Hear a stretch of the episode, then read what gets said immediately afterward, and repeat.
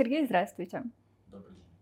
А, первый вопрос, как от белорусски к белорусу, у меня будет касательно концепции ресторана. Есть ли что-то белорусское, национальное, может быть, а, меню-версия или какие-то другие атрибуты? Национального белорусского, кроме персонала и меня в заведении нет. Э, не было такой идеи и концепции, чтобы открыть э, что-то белорусское. То есть э, важно было нам открыть бизнес, который мы открыли, и важно было сделать ту концепцию, которую мы хотим. Это больше скандинавская. Вот. Но идеи делать белорусскую не было. Поэтому мы решили не, доб- не добавлять ее просто потому, что там, нужно ее добавить. Тогда кто в основном ваша аудитория? Мы рассчитаны на горожан, э, которые живут в Вильнюсе. Это могут быть и белорусы, но основная часть гостей, которые у нас есть сейчас, это литовцы. Их э, больше 60, наверное, процентов наших гостей это местные жители. Наверное, 30 процентов э, все еще остаются белорусов, которые к нам приходят. И маленький процент мы всегда оставляем для иностранцев, которые могут приезжать. Это, ну, как бы я в целом не делю там испанцы, французы, либо кто-то еще, но в большинстве случаев это европейцы. Вот, э, мы оставляем для них 10%. А, ну и тогда переходим к основной части. Расскажите про саму концепцию бистро, где мы находимся, как пришла идея и все ли задумки удалось осуществить, так как это ресторан в другой стране, не ваши, с какими сложностями столкнулись, были ли они, как все проходило? Э, начну, да, с концепции. Э, концепция пришла ко мне в голову, наверное, больше четырех лет назад. Э, тогда я более серьезно задумался о том, что я хочу открыть свой собственный проект. Я на протяжении в общем, с 2009 года я работаю в ресторанной сфере, работал в разных позициях. Начинал официантом, работал барменом совсем немного. После я скорее всегда руководил, был администратором, метродотелем, в зависимости от модности и места, так называлась моя должность. Я работал на кухне, э, совсем небольшой опыт имею, это скорее всегда было как хобби, потому что мне больше нравилось скорее и сейчас так и есть, придумывать идеи э, сочетания вкусов, но э, все это в основном, если мы приводим к блюду, это скорее там идет не моими руками. Вот. Хотя готовлю я довольно неплохо. А, и идея скандинавского бистро ко мне пришла и название.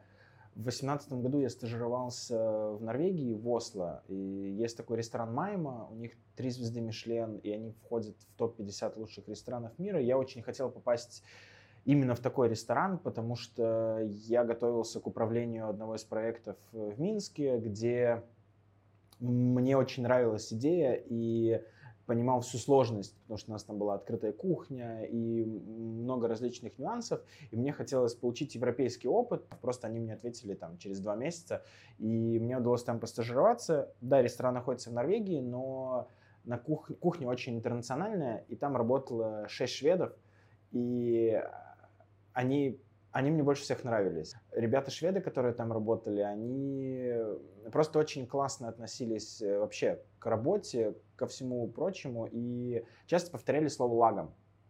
И я просто спросил, что это значит. Вот, они рассказали, что это, говорит, это просто наша жизнь. Вот, э, говорит, мы там радуемся тому, что мы сейчас, мы любим свою работу, как, какой бы тяжелой она ни была или как бы сложно, говорит, мы, ну, они немножко объясняли это по-своему. По сути, это что-то вообще было такое похоже на не только на там концепцию жизни, а в целом на философию и религию. Ну, они скорее больше шутили, но я просто сам начал изучать, э, что такое лагом, э, что это, и дословно можно перевести это достаточно умеренно, там, то, что нужно. То есть это вопрос того, что они не бегут э, за тем, чтобы купить э, 50 килограмм э, мяса, когда им нужен там один, да, то есть для того, чтобы просто потому что у него там лучшая цена сегодня. Они берут там то, что им нужно сейчас. Вот, это такая часть жизни, когда ты э, довольствуешься тем, что ты можешь иметь прямо сейчас, ты радуешься этому и не хочешь рассказать об этом всему миру. Вот. И мне понравилась эта концепция, понравилось название, и я его просто запомнил. И когда идея открытия заведения все больше становилась э, как бы ближе к реализации, Э, чуть позже у блогера Птушкина, который я смотрю, вышел целый блог про серию про Швецию, где он очень много рассказывал, рассказывал про лагом. В это время я как раз думал над названием проекта, потому что я уже задумался о переезде, и как-то я посчитал, что, наверное, так я его смотрел, это вот правильно то, как я должен назвать свой проект, потому что, ну, он как-то все время это слово где-то рядом э, со мной. Вот. И если мы дальше уже переезжаем в Литву, э, то изначально это не было, наверное, первой страной, которую мы выбирали для переезда. Как раз э, я думал между Польшей, Эстонией и Литвой, и скорее между Польшей и Эстонией изначально. И э, остановившись на Эстонии и начав развивать возможность переезда, открытия бизнеса там, появилась Литва. Вот, э, о чем мне рассказал один эстонец просто, что Литва, говорит, классно развивается э, на данном этапе. Это был 2020 год.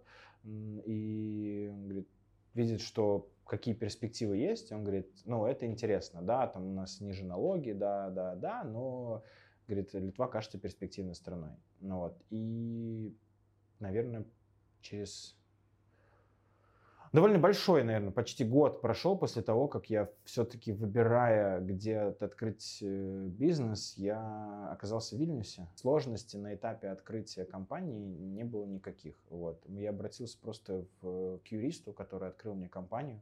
Вот. Это очень там, простой способ для иностранца. То есть вы обращаетесь в юридическую компанию, они открывают фирму, вы просто покупаете у них фирму. Так сделать быстрее, потому что иностранцу чуть-чуть сложнее в этом случае самому открыть э, компанию. Это просто ускоряет процесс от момента того, что я хочу открыть фирму, там, через две недели вы ну, так у нас было, может быть, можно еще быстрее, просто вы становитесь учредителем своей фирмы. Но в целом, если говорить про открытие заведения, нам понадобился месяц для того, чтобы уже от компании до открытия проекта то время, которое понадобилось, один месяц. Ну, вы уже частично ответили на второй мой вопрос касательно а, проблем и сложностей для открытия бизнеса. А не было страшно начинать в новой стране, так как вы все белорусы и не боялись ли конкуренции, насколько вы знали этот рынок именно Литвы? Э, про сложности я лишь еще забыл добавить. Единственная сложность это открытие счета физическом банке Литвы. Вот. Э, то есть у нас до сих пор не открыт счет там ни в Швед, ни в Люминор, ни в СЭП. У нас открыт счет э, в ПСР и в Революте. Банки имеют, эти банки имеют какие-то сложности. То есть ну, просто может сломаться на пару часов. Вот. Это, конечно, ты не ожидаешь такого получить там, от э, более крупного банка. Вот. Но это тоже это не какая-то проблема и сложность. А вот если мы говорим про страх, нет, мне, честно, э, я не хочу там затрагивать, э, ну, может быть, там другие темы, там, кроме бизнеса или чего-то еще, но чуть-чуть все равно поверхностно придется о них говорить, вот, и я никак этого не стесняюсь. Страшно находиться было в Беларуси, вот, поэтому как бы, что, что может быть при выборе этого или этого, и страшно даже не только там из-за политической ситуации в стране, в том числе я не вижу для себя перспектив и для развития, потому что сложность ведения масс, малого бизнеса в Беларуси, э, любой бизнесмен, который занимается в Беларуси довольно долго, скажет, что ну, ему непросто. Нет э, малого бизнеса, который там, будет счастливо говорить о том, что ну, там, у нас вообще все прекрасно у нас вообще не повышают налоги каждый год, у нас вообще для ИП уже с этого года уже не 15, а 20 процентов мы платим, и нет упрощенной системы налогообложения, то есть что еще усложняет ситуацию.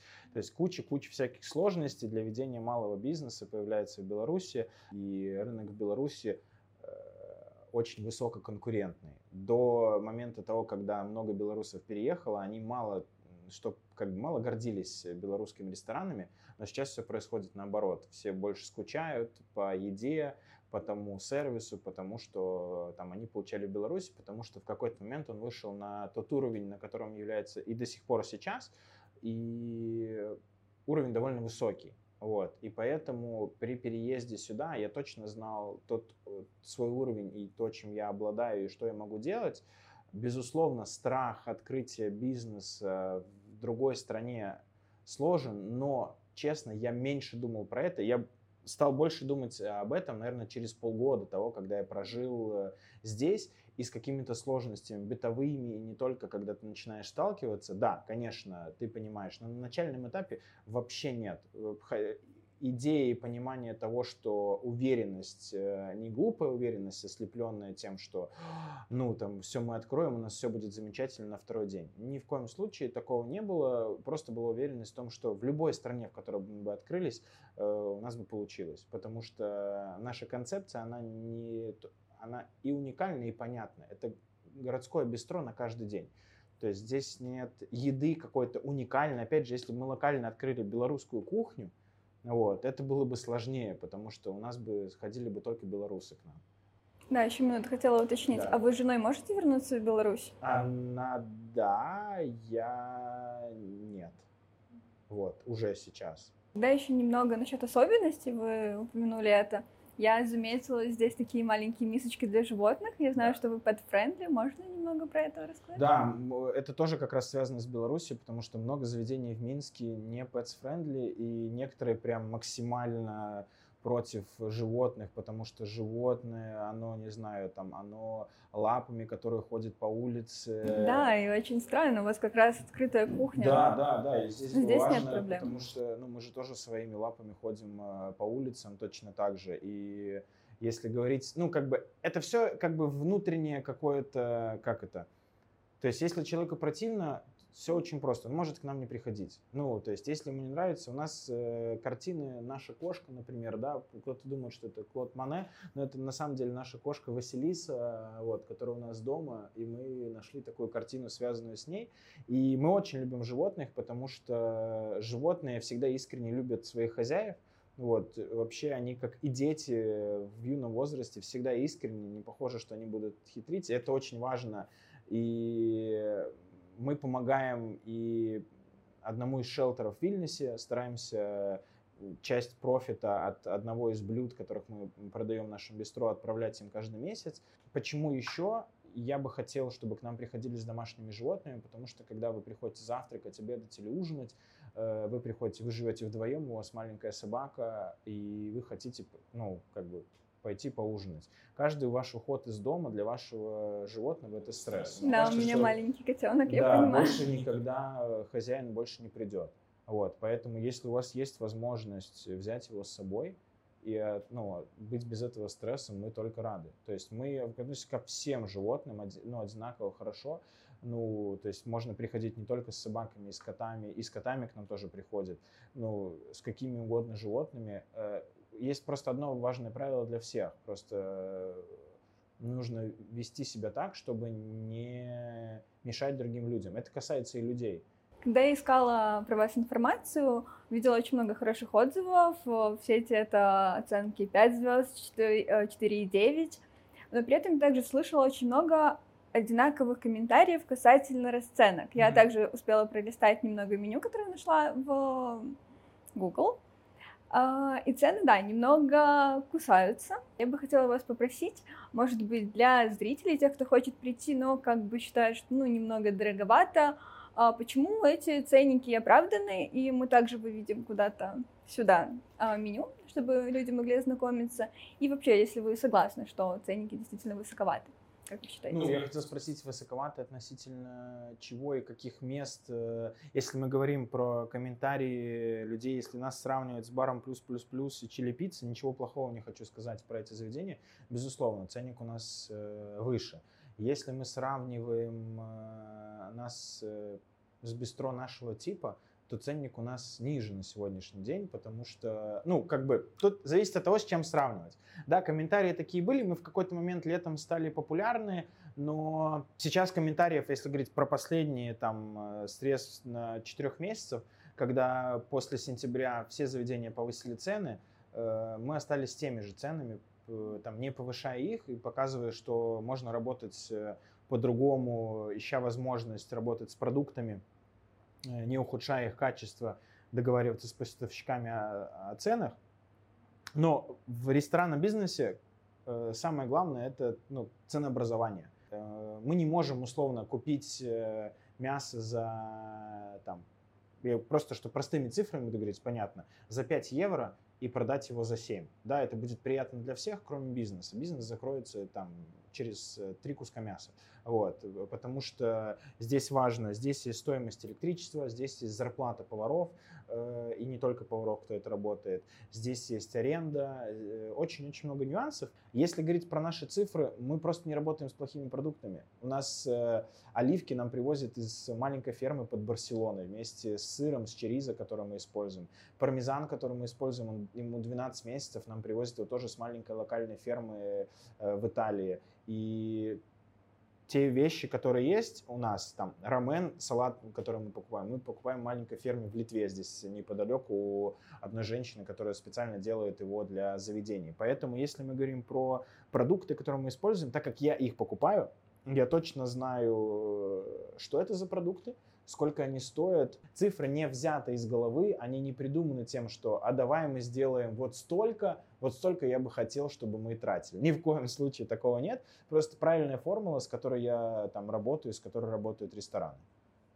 А, ну, давайте перейдем к одной из моих, не знаю почему, любимых частей, к вопросу о дискриминации. А, сталкивались ли вы здесь с ней в повседневной жизни, возможно, с языковой дискриминацией? Как у вас, кстати, с литовским языком? Я бы сказал Лабей Герей, но это будет неправда. Вот, это в целом а, два из десяти слов, которых я знаю по-литовски. Вот, но мы говорим с гостями по-английски, никакой сложности. Если говорить про наших гостей, они знают, что это заведение открыли белорусы в большинстве своем. Они переходят по английс, на английский сразу же. У нас есть меню на трех языках, на литовском, английском и русском. Э, мы предлагаем э, там, гостям выбрать, ну, если мы говорим, что большинство литовцев, да, то есть тут литовский язык, у нас один человек э, работает местный, двое других, кто работает с гостями, это белорусы, поэтому здесь никакой сложности в этом нет. Вот. И если мы говорим про наших гостей, вот. Да, касательно ведения бизнеса. Да, касательно ведения бизнеса, это, конечно, сложность, потому что, конечно, большинство там компаний или каких-то нюансов ведут разговор на литовском. Но если мы говорим про содру, налоговую, про все эти вопросы, они помогут, они говорят по-русски, никто не вообще с этим я там никогда не, не сталкивался с дискриминацией какой-либо вообще нет никаких сложностей. Бухгалтер наша местная, она говорит и по-русски, и по-литовски, и по-английски, мы с ней говорим по-русски, все, вопросов нет. Но если мы говорим в целом, то за последний год, да, в самом начале, конечно же, до там, начала войны вообще не было никаких вопросов, но там после 24 февраля в, в каких-то нюансах мы иногда сталкивались. С этим э, не так много раз, но бывало, что у нас уходили гости э, просто потому, что у нас э, есть меню на русском, э, и нам так объясняли, но объясняли это девочки из Харькова, которая у нас работала официантом, и она как бы не понимала, почему так, потому что она тоже говорит по-русски, и русский язык, к сожалению или к счастью, не виноват э, в том, что есть, э, есть Владимир Путин. Это все равно будет, это я понимаю прекрасно, это нормальная реакция на то, что происходит на сегодняшний день, э, не очень хорошо относиться к тем людям, которые говорят по-русски. Вот. Не очень нашел ходиться к русским либо к белорусам. Это тоже ну, нормально и понятно. Я бы, наверное, ну, на месте любого украинца, если бы ну, что-то случилось с кем-то из там, моих близких или с моим родным домом и городом, я бы, наверное, бы точно так же относился к людям и не разбирал бы, он хороший русский или плохой. Я бы разбирался бы потом, наверное. Поэтому я чисто по-человечески вообще прекрасно понимаю их. То есть, ну, дискриминация какая-то есть, конечно, но она скорее более... Она не такая яркая, она не такая грубая, наверное, но она все равно, все равно небольшая есть. Тогда давайте переходить к более вкусной, приятной части разговора. А, я слышала, что вы также готовите здесь бистро. А, можно ли вас назвать поваром? Я себя так не называю. Э, я, безусловно, люблю готовить. Наше меню, которое мы меняем там каждые 4 месяца, каждые 3 месяца, 4 раза в год, а, больше половины состоит из моих идей. А, мне нравится сочетание вкусов. Я просто, когда так много и долго этим занимаешься, придумываешь, разрабатываешь. Я работал с тем человеком, с которым мы на протяжении пяти лет э, также в Минске каждые три месяца меняли меню. И, конечно, когда изначально это были только его идеи, я только учился, пробовал, чем больше я стал путешествовать, учить, работать, много пробовать, тем больше я стал предлагать каких-то идей. И со временем, в последней работе еще в Минске, мы придумали меню совместно. Придумали какие-то идеи, но, конечно же, это, так как он был повар, э, он готовил я лишь предлагал идеи. Здесь, так как у меня не было этого человека и был я, изначально у меня есть бренд-шеф, который придумал вместе со мной меню, но также мы делаем это совместно. Мы придумываем вместе меню, а, он дает рецепты, но с самого момента открытия мы работали здесь с моей супругой вдвоем. Она работала в зале, я работал на кухне. У нас не было повара, никого. Мы просто переехали. С одним из первых вопросов, боялся ли я переезда, чего-то еще прочего. Нам было не страшно, потому что у нас э, не было так много, много денег, чтобы открыть заведение. Мы открылись, и мы работали вдвоем. То есть у нас не было страха того, что мы не выплатим там сотрудникам зарплату и закроемся из-за долгов. Когда ты работаешь вдвоем, ну ничего страшного, если мы не платили себе зарплату какое-то время, ну как бы мы там, просто жили очень экономно. То есть, и опять же, работая вдвоем, да, я готовил здесь. Я периодически сейчас готовлю на кухне, я помогаю ребятам, у нас команда стала чуть-чуть больше, конечно, вот, э, на кухне периодически помогаю ребятам, вместе с ними готовлю, но это скорее как помощь небольшая, совсем чуть-чуть, немного, потому что все-таки я не профессионал. То есть это важно, то есть как хобби, да, я готовлю очень вкусно. Моя жена обожает там, э, когда я готовлю дома. Если мы говорим про приготовить ужин дома, да, я приготовлю лучше там, ну, наверное, многих, потому что я понимаю, как сделать вкуснее или лучше. Но опять же, повар э, чем отличается? Тем, что это все равно как бы раньше поваров э, давно называли э, интеллигенцией рабочего класса, потому что повар это все равно э, рабочий класс, но это та профессия, которая не связана с тем, чтобы работать на заводе или на фабрике. Но когда ты работаешь, но это все равно рабочий класс. Когда у тебя есть э, там завод и фабрика, ты производишь что-то, детали, что прочего, по определенным э, техникам, да, то есть по определенной технологии. Здесь точно так же.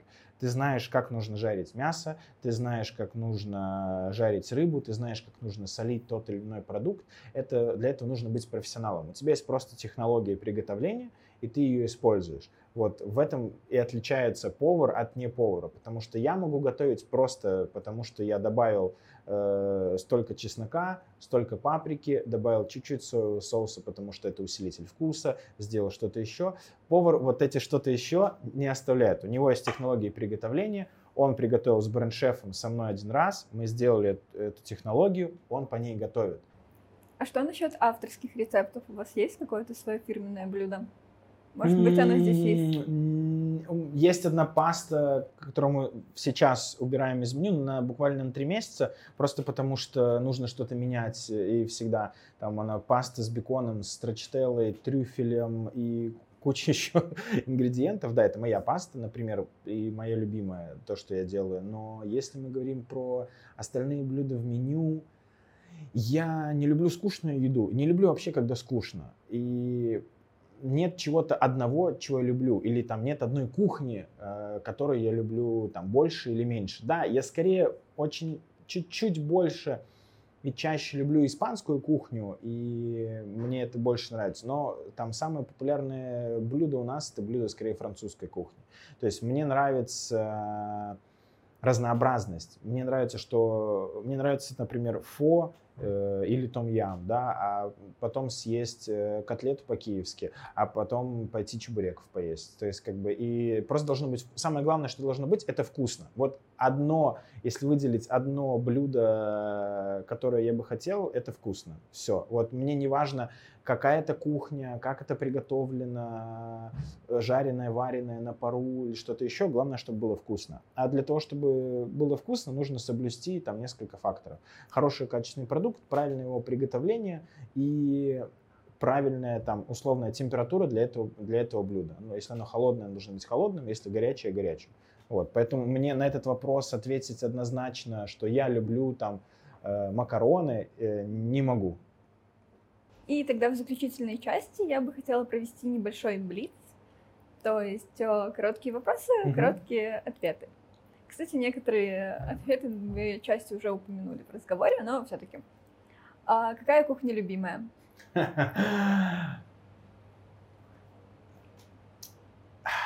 Сложно ответить быстро. Хорошо, Франция. Все равно Франция. А, самый вкусный десерт в бистро. А, лимон и тарт. Кто готовит дома? Я. Всегда? Всегда. До 16 лет мама, она повар. Вот. Э, но после того, как мы перестали жить вместе. Но я, я, я только я. Худшее и лучшее блюдо, которое вы готовили?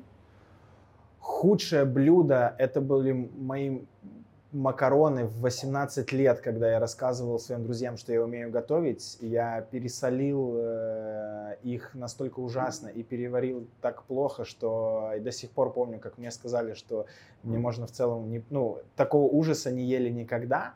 Э, а наверное лучшее, что я приготовил, я люблю очень простую еду. Это простые овощи, э, овощной салат вместе с э, красным или луком шалот, разные виды томатов, э, зелень, пожаренные овощи и мясо на открытом огне. Это очень важно. Для меня я люблю люблю еду, приготовленную на огне. И это может быть что угодно. Я ел печеные апельсины, которые запекают прямо в костре, и поливая им э, обожженный хлеб, лепешку в виде фокаччи, это безумно вкусно. Поэтому, наверное, что-нибудь приготовленное на огне.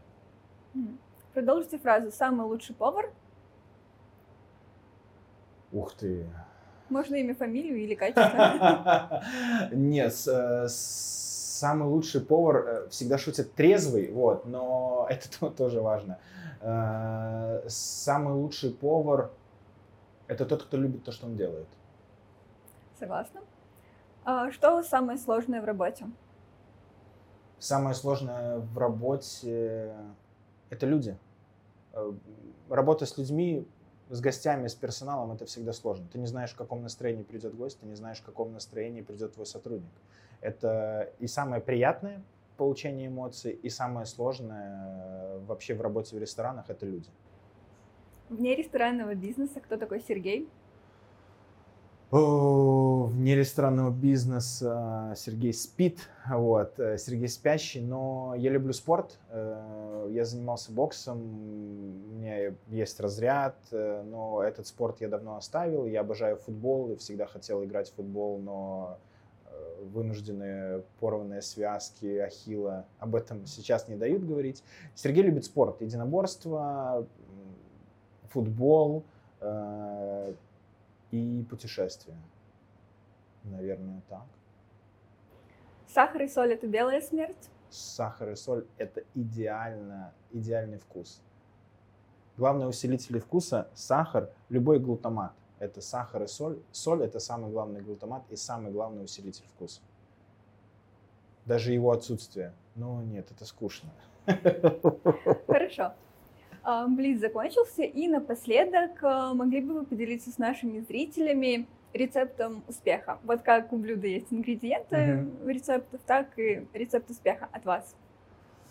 Э, вы спросили про самый сложную часть э, работы, и я сказал, это люди. Так вот, если вы найдете людей, команду или человека, который будет вас поддерживать, или люди, которые будут мыслить, если не так же с вами, это очень сложно, чтобы наемный персонал мыслил так же, как э, мыслят э, руководители, да, учредители, бизнесмены. Но если вы найдете эмпатичных людей, Если вы верите в то, что вы делаете, вне зависимости от любой ситуации, которая происходит, э, верите в свое дело до конца, и с вами находятся люди, которые в вас верят, то у вас все получится. Это даже если вы захотите продавать, э, я не знаю, даже эти вазы, что угодно, что можно сделать, если, ну, конечно, продукт важен, но, опять же, если вы верите и понимаете искренне, что вы не продаете что-то плохое, то у вас все получится. Спасибо за Спасибо. разговор. Очень приятно. Спасибо. С вами была Радио Точка, проект Крест школы. Подписывайтесь на нас в социальных сетях, а в комментариях пишите, кого бы хотели увидеть в следующих выпусках.